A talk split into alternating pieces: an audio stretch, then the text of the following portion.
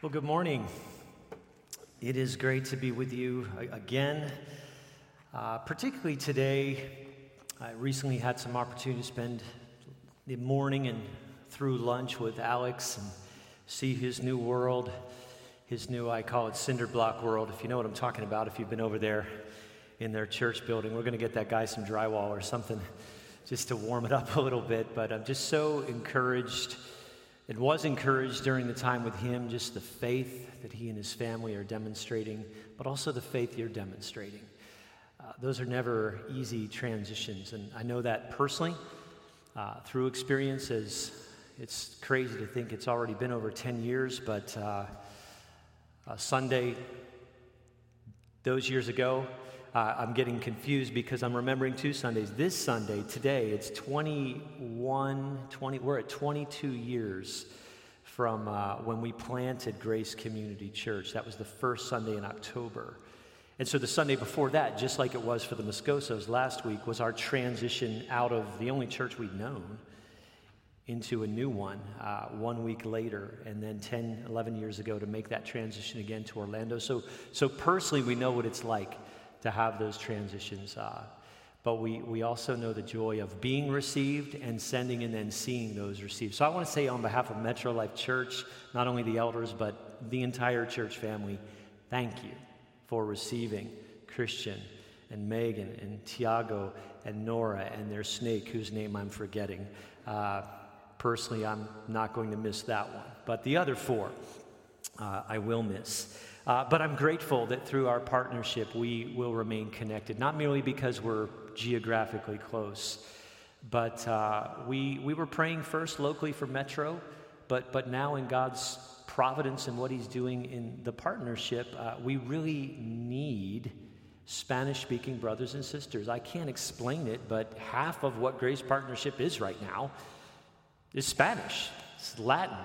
And so I'm grateful that uh, though Christian and Megan are now here, I'll still have the privilege, and, and the partnership will still have the privilege of having uh, Christian and hopefully sometimes Megan along his side. Uh, traveling to these places to serve, which he's been doing. And Lord willing, as soon as December, uh, he will do that, uh, accompany those of us who will be going to Colombia at that time. And so I'm grateful to God for that. Now, I, I do want you to know uh, I find Christian shirt a little tame this morning.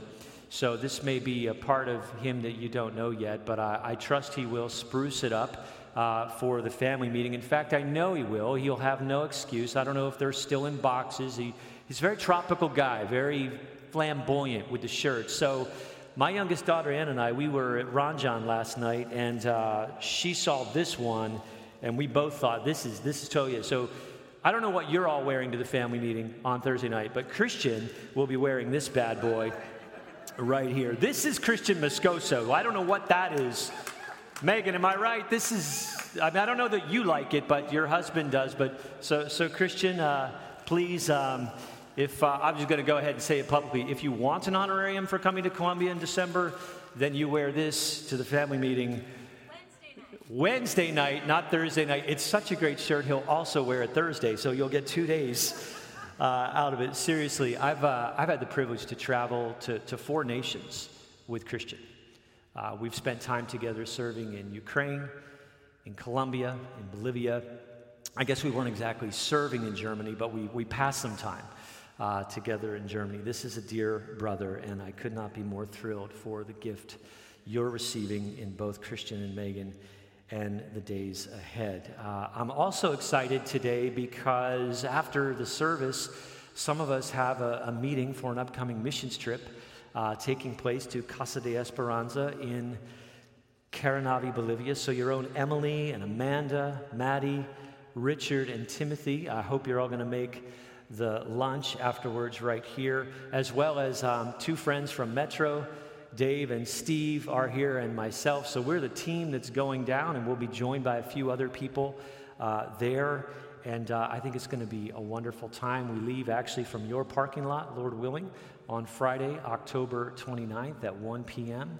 And we'll make that drive down to Miami, take the flight, and, uh, and we'll get started. Uh, get started doing what? Well, primarily, because uh, we're all tile and ceramic people, yeah, that's what we'll be doing primarily, um, using our tile and ceramic skills. But no, we'll be doing a number of things uh, just to continue to make improvements there at the orphanage. Pray for them. They, they are in a constant pressure cooker there. Uh, it's, it's well known, it's no secret that Casa de Esperanza is the most effectively run orphanage in the entire country of Bolivia. And so that in a way that isn't always favorable actually puts them on the government's radar, and things are required of them that are not required of government run orphanages.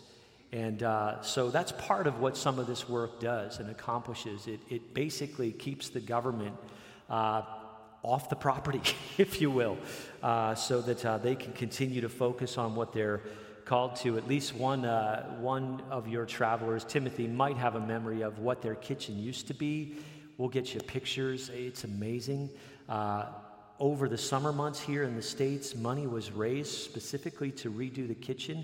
Unbeknownst to us and them, some churches, believers in the Netherlands, had it on their heart to care for that kitchen need. And so when um, Fidel and his wife Charito returned to Bolivia. They were greeted with the news that they had a $20,000 gift to completely cover the kitchen, which meant all the money that GP had raised could just keep moving to other projects uh, that are necessary there. So I'm eager to see that and get some pictures back uh, to you all. So, so that's, that's part of our mission. I want to give you one picture from another country, Colombia, because you, Trinity, were a part of this. Last Sunday was the first Sunday. It's not going to look like much yet. They haven't had a chance to finish it. But those are two new air conditioning units in this little church. Sovereign Grace Church is its name in English, in, in the neighborhood of Soledad, which is in Barranquilla, Colombia. If you recall, uh, we talked about that, and, and some of your own. In fact, someone from this church who was visiting for the very first time the Sunday I shared that actually was a part of the giving that made this possible. And uh, it, the, the air conditioners were there. You may have seen those pictures when Tim and I were there, but it took, when were we there? June. It took all summer for the electric company to get out there and, and approve and do the wiring to make more voltage, whatever has to happen. I'm not an electrician. Whatever need to happen to take small ones into big ones. Well, last Sunday was their first Sunday service, like not sweating, and you're a part of that. And so, thank you so very much. So, so we're on mission together. We're able to express care together. But Grace Partnership's also about equipping. Those are our three prongs mission, equipping, and care. And I want to ask you, I'm, I'm, almost begging you, and you'll understand why as I read this to you. Uh, next weekend in uh, Bogota, Colombia, there are currently three Grace Partnership churches, affiliated churches in the city of Bogota. It's a big city, so they're pretty spread out. Next weekend, we'll come together with. Um, uh, some young leaders, and, and this is the subject. I'm just going to read it to you as it was given to me.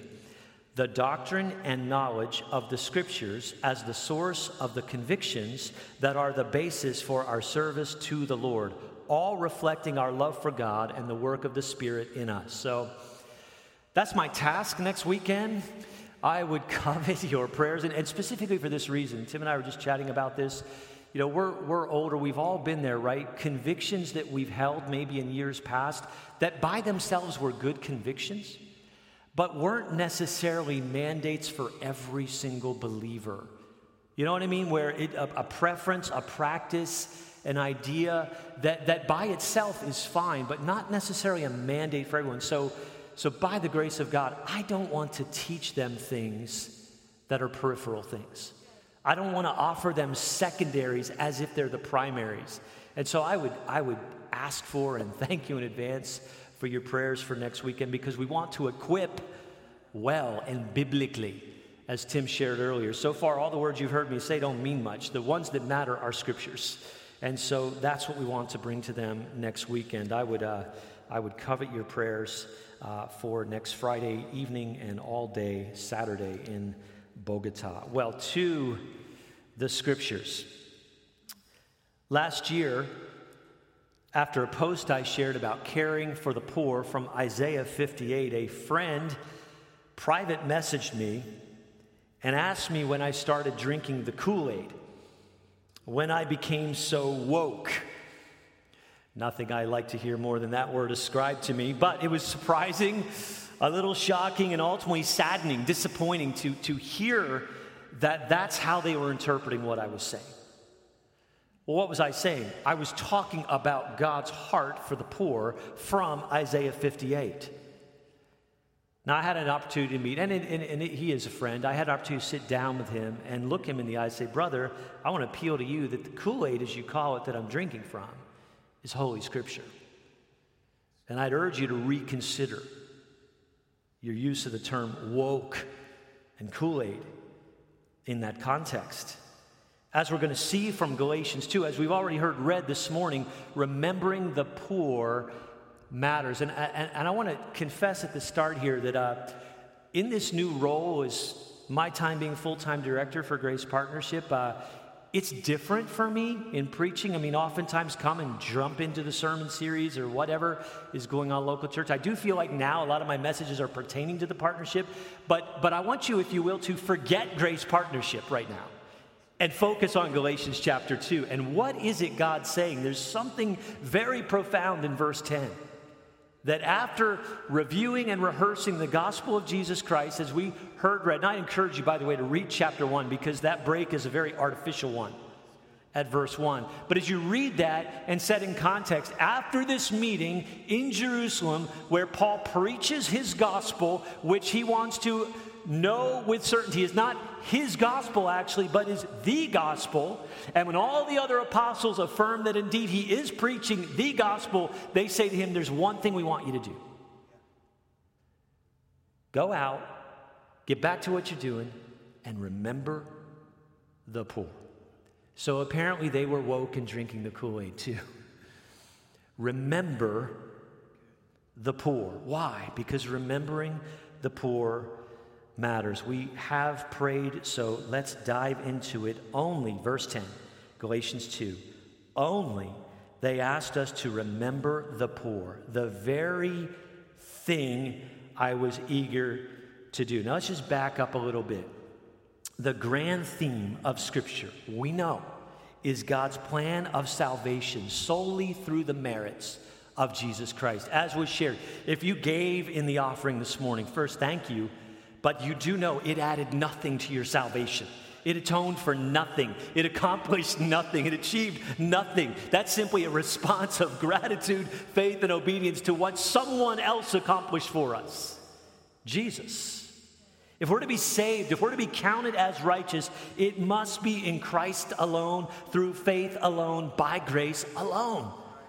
And I love the power of the gospel. Paul, earlier, we didn't have it read, but in chapter one, he talks about he, how he was not only an unbeliever, he was a violent persecutor of Christians. But before he was ever born, God already knew. I'm going to call that man by name one day. Let that be your confidence, by the way, for your friends, for your family members, for your coworkers who aren't in Christ. Oh, if God has already marked them, it's only it's not an if, it's a when. It's a win. And when that moment happened for Paul, he was transformed, and now he's preaching this gospel. I say that to say this context matters. From that gospel, implications flow. So when we read Galatians 2:10, they only said that I would remember the poor, the very thing I was eager to do. That's not some far off like add-on. No, that's an it's not the gospel itself, but it's an implication. It's an outworking of the gospel, if you will. It's one way we demonstrate the gospel, it's an implication for a believer, for a local church, and for that partnership I asked you to forget about for now. So we've had the context read. What's the big idea of Galatians? I love the ESV Study Bible on this particular section. I think they, they provide a great summary, so I'm just going to read it uh, as, as they stated. I think it, it is succinct and well stated. The ESV Study Bible reads Like the rest of the Pauline letters, Galatians follows the conventions of letter writing in New Testament times. There is no initial thanksgiving, however, which indicates Paul's agitation. In fact, in the ESV, the word he uses is astonished which indicates Paul's agitation and alarm over the theological situation in Galatia. Paul gets right to the point. Which is that the Galatians are in danger of turning to a different gospel, thereby risking the everlasting ruin of their souls. I, just let me insert right there. This is important. You know, we often wonder, ponder this question can a Christian lose their salvation? What do you, what do you mean, ESV Study Bible? They're at risk of everlasting ruin of their souls. Now, we believe in sovereign grace. We believe that those who are called by name, Jesus said, not one will be taken from me. What he's talking about, though, is there, there is a particular blasphemy or rejection. He's not talking about a, a Christian who struggles with sin, but, to, but to, to, to say at one point in our life that we believe in Jesus and, and, and his work alone for the forgiveness of our sin, and then to reject that, to turn from that. I, I, I don't profess to understand all the mystery of it, but that's what he's talking about. You risk everlasting ruin of your soul to reject the only sacrifice that could ever pay for your sins. That's, that's his burden that they're turning to another gospel, which is no gospel. In one way or another, everything in Galatians is related to Paul's defense of justification by faith alone. Now, the letter is very unified as you read through it. Uh, there's, there's these contrasts there's true gospel, false gospel. There's faith, there's works, law, grace liberty, legalism, sonship, slavery, fruit of the Spirit, desires of the flesh. They, they, these things flow through the letter, but they're all tied back to justification by faith alone. It's important. Paul didn't speak strongly on every issue. Paul wasn't outraged by every issue. Paul wasn't canceling on every issue and neither should we. In fact, we ought to reserve that for very few things in life, I'm convinced, the older I get. But he was strong on this issue.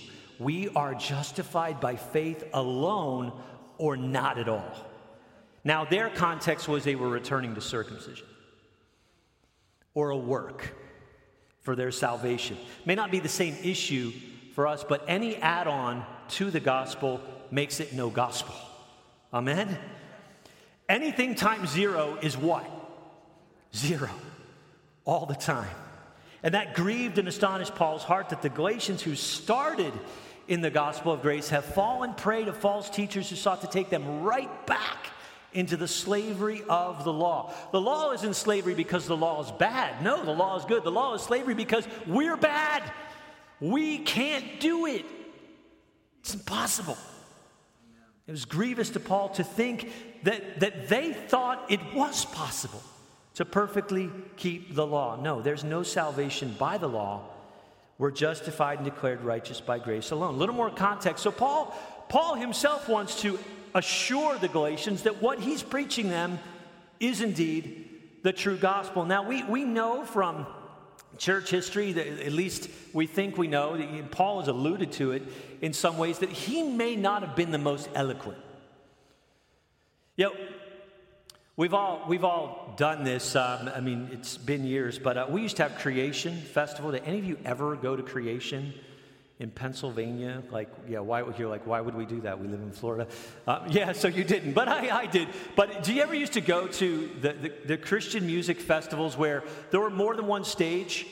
You know, going on, maybe you did Rock the Universe or Night of Joy or whatever, and you had to choose because two bands were playing at the same time or close. You ever do that? And like, you chose one over the other, right? Why? Why did you do that? They're, they're better, right? At least for you, you like them better, said the bulldog. In a way, in a way, that's what Paul was dealing with. And it's not a new thing. I mean, we've got, we've got that going on today. I mean, it's, it's okay to be honest. If you've got five Christian podcasts to choose from, and let's assume they're all preaching the gospel, there's going to be other factors that are going to determine which one you're going to choose. Maybe the time of day, maybe your schedule, or maybe you just like one better than the other. Paul was dealing with that. There were more eloquent speakers than him. They could hold the audience maybe a little better.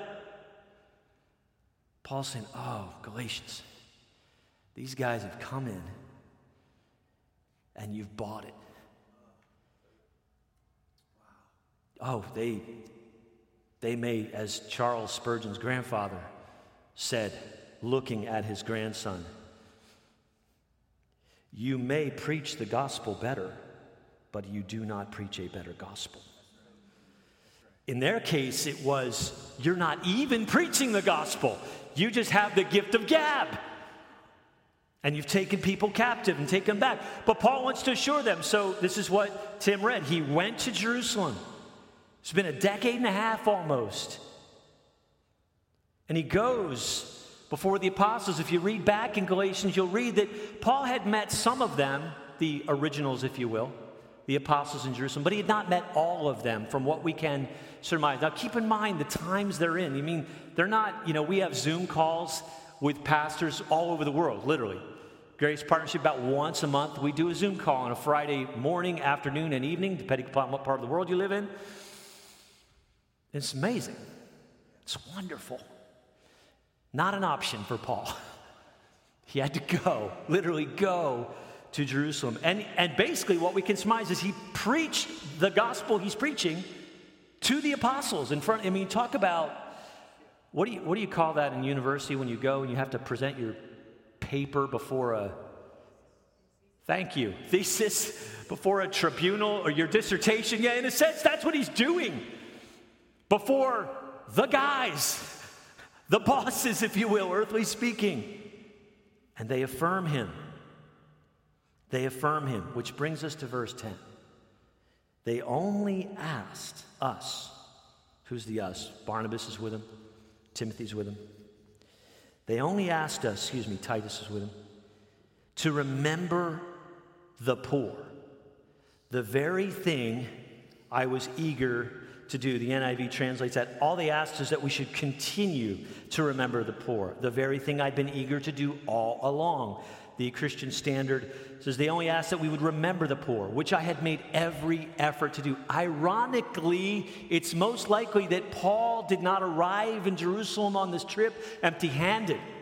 He actually brought a financial gift to the church that had been collected from other churches because at that time the church in Jerusalem was in a famine. So they're asking him to remember the very thing he had already demonstrated upon his arrival that he's doing, which is remembering the poor. So, why does this matter? I've got a very simple mind, very simple brain. So, passages like this, they intrigue me. Of anything at all the apostles could have said. So, he's just proclaimed the gospel of Jesus Christ, he's just proclaimed justification by faith alone. Paul, you've got it right. Now, as you go back, we want you to remember what are they going to say? Could be anything. Remember the poor. Remember the poor. The very thing I was eager to do. Paul's entire earthly ministry was marked by a heart of care and compassion for the poor, with a subsequent urging of the churches to follow his example. This is what he said to the Corinthians, 1 Corinthians 16. Now, concerning the collection for the saints, as I directed the churches of Galatia, so you also are to do. On the first day of every week, each of you is to put something aside and store it up as he may prosper, so there'll be no collecting when I come. And when I arrive, I will send those whom you accredit by letter to carry your gift to Jerusalem, which again, we're not 100% positive, but it's most likely that gift came on this trip that we've just read about. Now, let me give, if you allow me, the Aaron Philly paraphrase of 1 Corinthians 16 1 to 3. This is not talking about tithing. That, that's not what this is about. Apparently, what we can surmise is word is spread throughout the church is hey, things are bad in Jerusalem. They're suffering. Now, that was like the mother church in a sense. That's where the gospel began. So, in a sense, anyone who was a believer out there in the Gentile world had some, some sense of indebtedness back to the church of Jerusalem because it was the church of Jerusalem that sent the gospel out. Now, it took persecution to get them on the move, but they got moving. Church got scattered. Seeds of the gospel were sown. And so there's a sense, it's not, don't misunderstand, it's not duty, it's not, it's not about that, but just a sense of I'm indebted to them in love. It's because of their sacrifices the gospel came to us, and now they're the ones in need. And so Paul's saying, hey, it's going to be, oh, two months from now or so, I'll be rolling through town, okay? So let's do this. You just pray, make up your mind, and each, each, each Sunday you show up at church, just go ahead and set that aside. That way, when I come, we're not going to have the awkward moment where the lights dim. Who plays keys up here? Play them very soft, okay? Really soft, because there's certain notes that make people more generous than other notes. All right, we need some blue light in here. Get the fog machine rolling, okay? And we're just going to wait on the Lord. Paul's saying, No, we're not doing any of that. You just pray, set it aside. That when I would come, we're not having fanfare. We're not taking 10 minutes at the end of the service to wait. No, just, just give as you've decided. And then, by the way, go ahead, pick two or three people from your congregation. They can come with me when we go to Jerusalem and bring the gift. That's what he's talking about. Now, a lot could be said a lot could be said and needs said for wisdom and discernment when it comes to programs and strategies for care. We just last week, Tim and I, along with Phil Corson, we were in a meeting, afternoon dinner meeting with a dear brother who's serving over in India. And it was really, eh, not in a bad way, it was a presentation of an opportunity. And this is one of the things we're praying for wisdom for right now. There's more need, there's more opportunity than we have resource. So, what do we need? We don't always need more money, we do need wisdom. Maybe we're not supposed to say yes to everything. We need the wisdom of God. You need that wisdom. You don't, you don't need to be in a meeting about an opportunity. I, I mean, it maybe isn't as prevalent in Titusville, but I know you have the same thing here as we have in Orlando. I mean, how many times in a week would you guess you're waiting at a red light intersection, getting off 95, waiting to turn, and someone is there with a sign? I mean, how many times a week? I'll tell you, I don't know how many times a week it is for me because it's just that many. And it's just, it's like part of the landscape. In fact, when we moved from Philly to here, that, that was something that we noticed. In the Northeast, homelessness and poverty is primarily relegated to the city. You're not out in the suburbs with people standing, maybe they all came to Florida. yeah, maybe that's what happened. I don't know. But, but, you know, we live in Casselberry. You don't have to go downtown Orlando to see this. You can see it a mile from our house, a half mile from our house. And you've all been in that place, right? Sometimes you've given, sometimes you haven't. Like, are they going to buy drugs? Are they going to buy this? Are they going to buy that?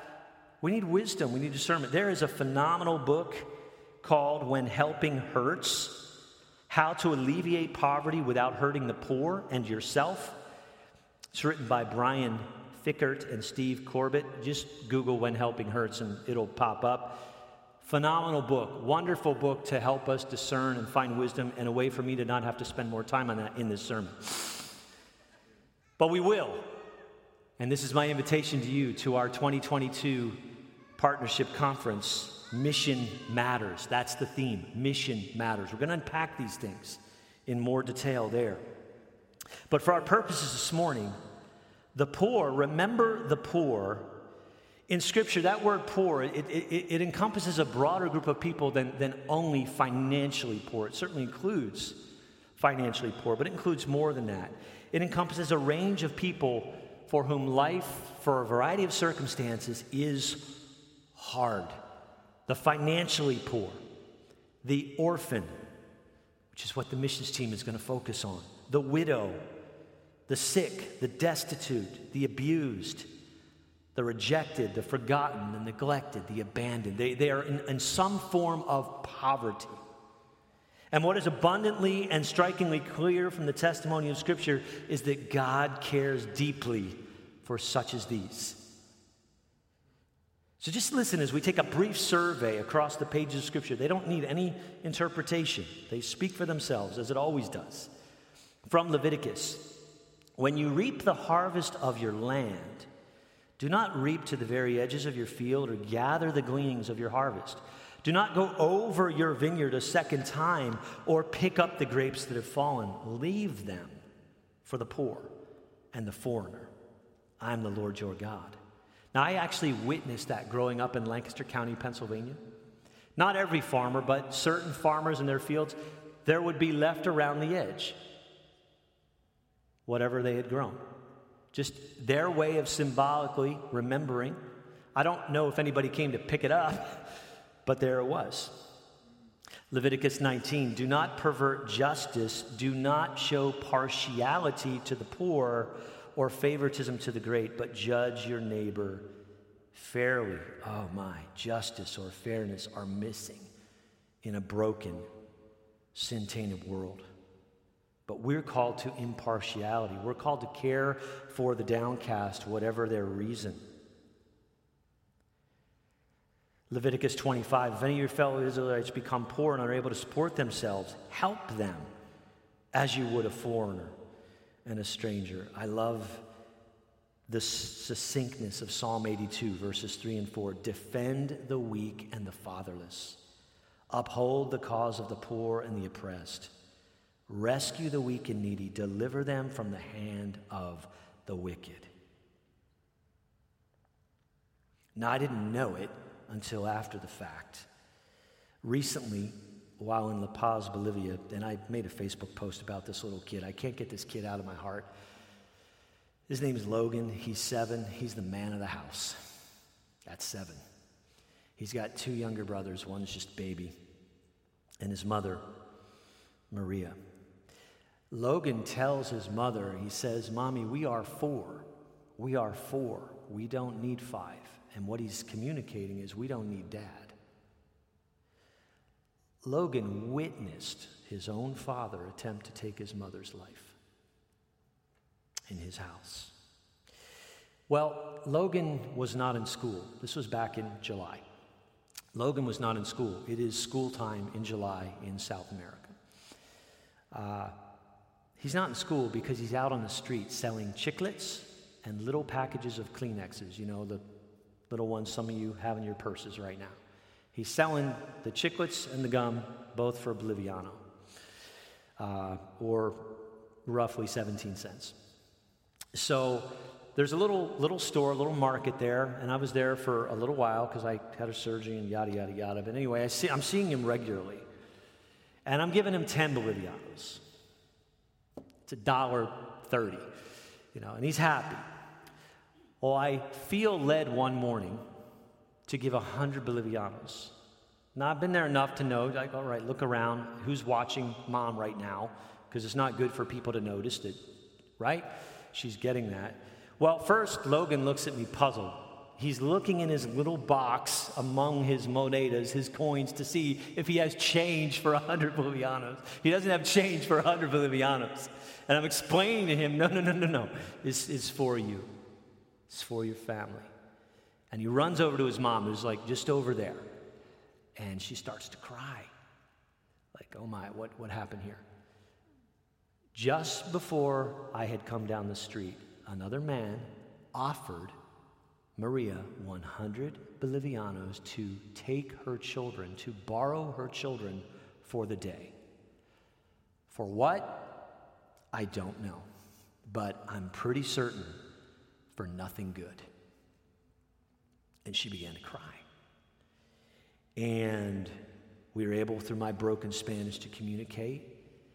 Don't you ever, ever, ever give your children to someone who offers you that. And was able to share through the broken Spanish. I think God put it on my heart to give that to you today so that you'd see a difference. There are some who come to care, there are some who come to harm. Now, long story short, we got Maria connected to a ministry there in Bolivia. She's getting legal help now for free to come out from under her husband. Uh, I put a post on Facebook. A family read about it, contacted me privately. They sent the funds for the rest of the school year's rent for Maria's apartment. And the deal was this if you have the money for rent, can Logan go to school? And she cried, Yes, that's what I want. All right. So Logan's in school now. He's not selling Kleenex and chiclets. He's going to school now. And once a month, she has a meeting with this ministry and they review things. And it's actually more than once a month, but that's the formal meeting. And that's when she receives what she needs for next month's rent. She didn't receive all that money up front. Uh, it's really not even about not trusting her, it's about creating a bridge to share the gospel. That's ultimately what we want our care to do in, in that partnership I'm not naming. Defend the weak. Defend the fatherless, uphold, rescue. Some of the most harmful theology I think I've ever heard is this, and it's very American. And what I'm about to say is not coming from a woke perspective, it's coming from a biblical one. This is about the worst line of theology I've ever heard. You finish it for me. God helps those who. Horrible theology. Because this entire love letter is telling us you can't help yourself. That's why we have this because we can't help ourselves. It's very American, but very false. Helping ourselves is antithetical to the gospel of Jesus Christ. The reason God, in love, sent his one and only Son to die in our place is because we cannot help ourselves. Now, that's true theologically, but sometimes for some people, on the earth, physically speaking, it's true for them too, through no fault of their own. Nothing that's going on in Logan's life is his fault. He's the victim of somebody else. Who's going to go to him and say, Good job, work hard? Seven. Now, whoever mocks the poor, Proverbs 17, shows contempt for their maker. You see, exploited, abandoned, neglected, abused, vulnerable people don't need to be told to pick up their bootstraps. They need compassion. Now, again, we need wisdom. That's another message. But before that, they need compassion. Think about that. Here's a crazy verse to me from Proverbs 19 Whoever is kind to the poor lends to the Lord. What? And he will reward them for what they've done. Think about that. When we, when we express care to the poor, we're giving to the Lord who needs nothing. The best the simple mind can make of that is it's because He's their maker. And what we do for them, we do for Him.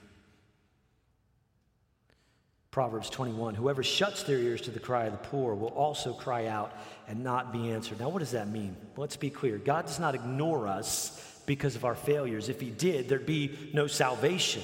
However, I think biblically speaking, there, there is a measure, if you will. The idea being with the measure we use, one day that measure may come back on us.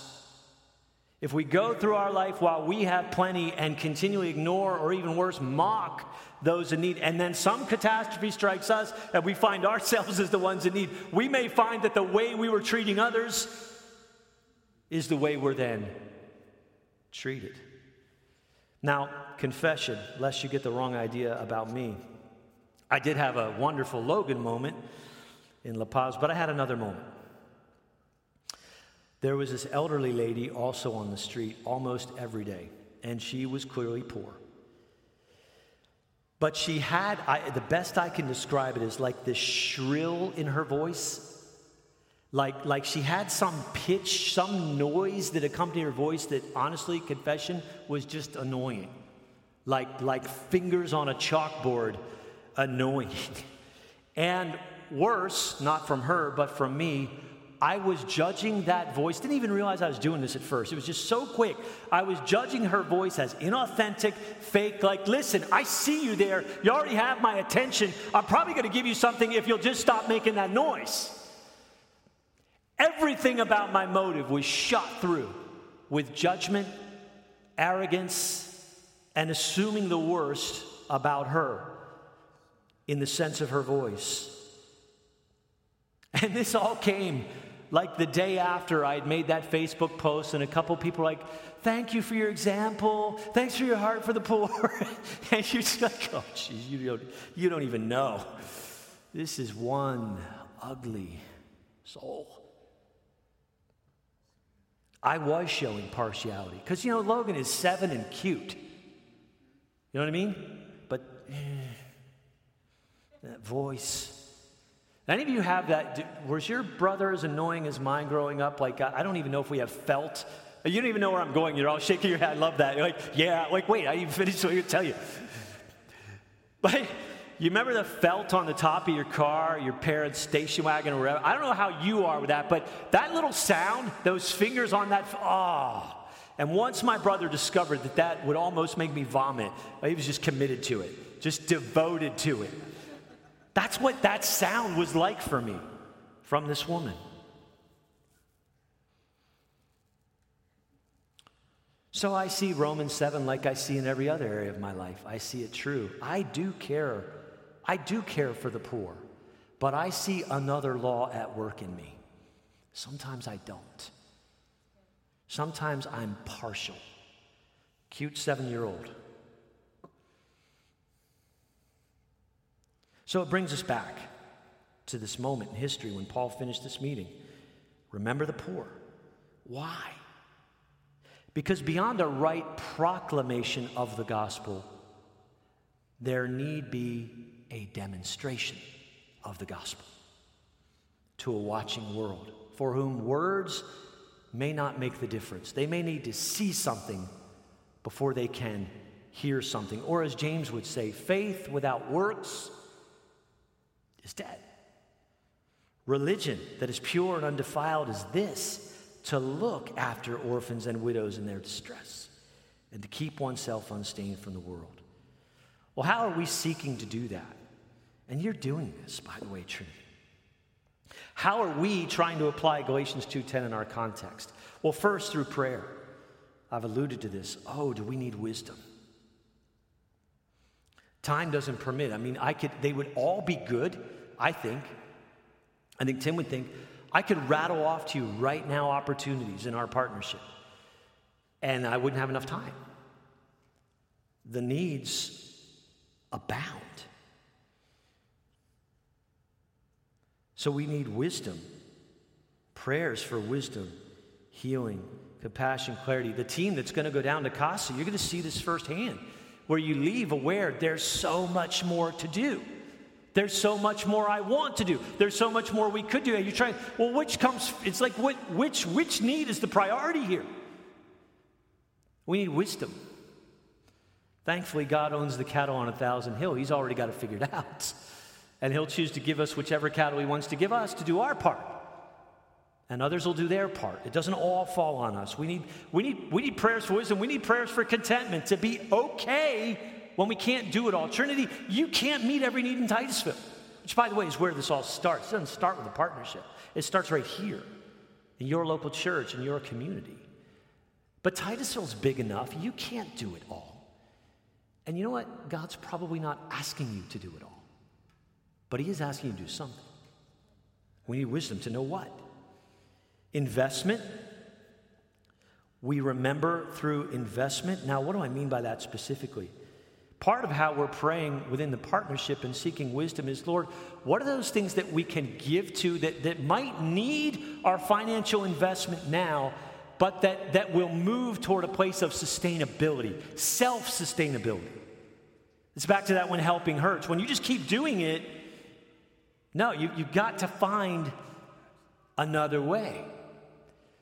Ah, if time permitted, so much more to tell you. Ideas, things not only the work at the orphanage, but a project that's going to be in the works in La Paz to help those university students who grew up at the orphanage but are now in a different phase of life and what that might look like.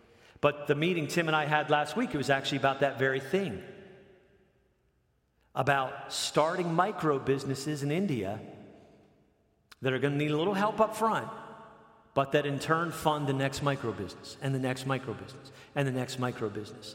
All by born again Christians, because you can't just go in on a missionary visa. Praise God, you're going to South Africa. You can't just go in on a missionary visa to India. You can't do it. You got to get in another way. And business is one of those ways. Lots more to say. We remember through service. Thanks for the lunch we're going to have, missions team, a little later today. And by the way, thank you. I know at least one of you, probably more in this church, because uh, up until literally Friday, I was the administrator of Grace Partnership. Oh, dear Jesus, please pray for that. That's a terrible idea. It's a really bad idea. We, we just, actually, I'm going to tell you, this is such a great story, I think, of God's kindness and provision. So we hired an administrator, a six month contract, it's just 30 hours a month. It's actually Kayla Corson, daughter of Phil Corson. I need to tell you, we're going to pay her $4,500 or peanuts, depending how you want to look at that. Friday night, my wife and I were out to dinner with a couple from Metro Life Church. Unbeknownst to us, they had a gift $4,000 for the partnership. So we just, do we have the money? Can we commit this money? We need to commit this money. And just like that, God already turns around and I already got that covered. I already got it. One of you supposed to give the other 500. That may or may not be a word of the Lord. But I was, as administrator two weeks ago, I was going through the deposits and tracking all the paperwork for the missions team. And one of you gave a significantly generous gift to help people from your own church go on that trip. What a beautiful picture. Like, hey, you know what? I don't know that I can make that trip right now, but I can come alongside my brothers and sisters who are going to make that trip. That's so beautiful. Thank you for that service. You're a part of that team, whether you physically go or not. We're doing that through relationship with various people again. Time just doesn't fully permit. But I'll tell you about one of them Pierre Felix, Danielle Felix. If you come to the conference, you'll meet him. He's a pastor from Haiti. The needs in Haiti are they're just off the charts. Like, where do you even begin? Needle in a haystack feeling. But Danielle and his wife Marlene, they're on the ground. And I love this because, because of the support GP's already receiving, we didn't have to wave a flag and make an offering or anything. We didn't have to do any fanfare. We were just able to give out of the funds we have, specifically into the hands of Danielle and Marlene. And those pictures are on GP Facebook of the boxes of stuff that, if you're supporting GP, you help make possible. Boxes of supplies that got on a mission plane to get on the ground in Jacmel just four days after the earthquake. Tents, water, non perishable food items. May not sound like much, but to the people who receive them, made a world of difference. And it helps Marlene and Danielle be able to proclaim, proclaim, because they've had and seen a demonstration, and the opportunities abound. But let me, before I transition to close here, just speak from my own self. You might have different reasons. What are reasons we might not remember? Anytime I see a scripture, we got to consider the antithesis. Only ask us to remember the poor. What about when I don't? What are my reasons? This is what I came up with for me. Sometimes I get indifferent to the poor. Particularly that illustration I told you about driving around. I, I know when my daughter and I drive home today, probably three or four times, we'll encounter someone at the corner, a homeless vet, a this or that. What do I do? Don't do. Why that one? Why not that? You know. I just get indifferent. It reminds me of the starfish story. You remember that one? Little kid just trying to get a starfish back in the water, and the old man, like, dude, what are you? Why? There's thousands of them. You can't save them all. Yeah, but I can save this one. I get indifferent to that. I get the size, scope, sheer magnitude of need can just shut me down. It's just too much. Fatigue, even donor fatigue. We've done what we can. But this one is, I think, lurking in me more often than I'd like to admit that I'm about to admit. That's contempt. Contempt. Maybe taken advantage of, maybe lied to. We feel like, really? That's how you're going to respond? Well, that's how you're going to respond. I remember, oh goodness, years ago, as a college student, there was a group of us in Philly this mother was just, I just need diapers. I just need diapers. She'd baby with her. Just need diapers. And, and we were trying to apply wisdom in our own way then. And so we weren't just handing out cat. Oh, you need, you need diapers? Here's 20 bucks for it. No. We went into the CVS and bought her a box of diapers. And she seemed so thankful. You know, within an hour, we're walking by a park. She's literally selling diapers individually to ladies. Like, what the? you have those things happen, you just like, you know what? Forget it. So those are mine indifference, fatigue, contempt. Maybe you have other reasons. But let's let Galatians 2:10 come alive in our souls. What's your part in your life, in your world here in Titusville. This is your Jerusalem. Now, the partnership, it does. It gets us to Samaria, if you will, in the ends of the earth. We can't do it all. We aren't asked to do it all, but we are asked to remember. And I just want to commend you, Trinity. You have remembered. I just want to encourage you to keep remembering, but you've remembered. Back in May in Ukraine, you remembered. There, I mean, literally, literally, a large part of the foundation of what will be the church building in Rivne, Ukraine, was made possible by your generosity. Trinity's generosity. Some of you gave large gifts. That's great. But you know what? We've been talking about this. We're praying for Grace Partnership. You've heard me say this before, I think. We're praying for 500 monthly supporters at $30 a month. Because you know what? I don't know a whole lot of people who can give $1,000 a month. I know a couple, and they are. But I know a whole lot of people who can do a dollar a day. And when their dollar a day is multiplied by that dollar and that dollar and that dollar and that dollar, all of a sudden we start to see what's possible together in ways we could never do on our own. So I'm not, this may sound like, why wouldn't you pray for a platoon of $1,000 a month givers? Okay, God, I'm open to that. But what I'm having faith for, I'll be honest, is, is dollar a day givers because it makes such a difference and it keeps your local church prioritized. It's not about taking from your local church to do something else. No, no. But I realize every time I like, I really like Cafe con Leches, and I found a new place in town, Foxtail in Winter Park, that I really like. And I probably shouldn't say this publicly, but it's like six bucks for one. If I'm telling myself I can buy two or three of those a week, okay, Aaron. okay, Aaron. Not, it, I'm not under law, I'm under grace, but maybe I don't need as many cafe con leches as I think I need. Wow, that hurt to say out loud. Listen, let these words from Paul fill our ears as we close. It's a beautiful picture. You're doing this. You're doing this. May I encourage you, keep doing this. The point is this whoever sows sparingly will also reap sparingly. Whoever sows bountifully will also reap bountifully. Each one must give as he's decided in his heart, not reluctantly or under compulsion, which I think is shorthand for not with smoke, mirrors, keyboard, music, fog machines. For God loves a cheerful giver. And God's able to make all grace abound to you, so that having all sufficiency in all things at all times, you may abound in every good work. As it's written, He has distributed freely, He's given to the poor. His righteousness endures forever. Friends, thank you. There's, a, I think, a GP logo. Many of you are already monthly supporters. Thank you. It's never too late to become one. And if Lord so moves on any of your hearts to do so, let me just say this as well. One of the questions Tim, Phil, and I get regularly is hey, is there a specific need that I could pray about right now? The answer is always yes to that. But what I think long term helps us more and is more sustainable and realistic is, is not for us to continually announce the needs but as our, as our support base grows, you instead get to hear the stories of how those needs are being met. Because I do think donor fatigue, you can only wave the flag, right? So many times. We don't want to do that. We want to make a sustainable model. So thank you for doing that. But that's our heart, that's our prayer going forward.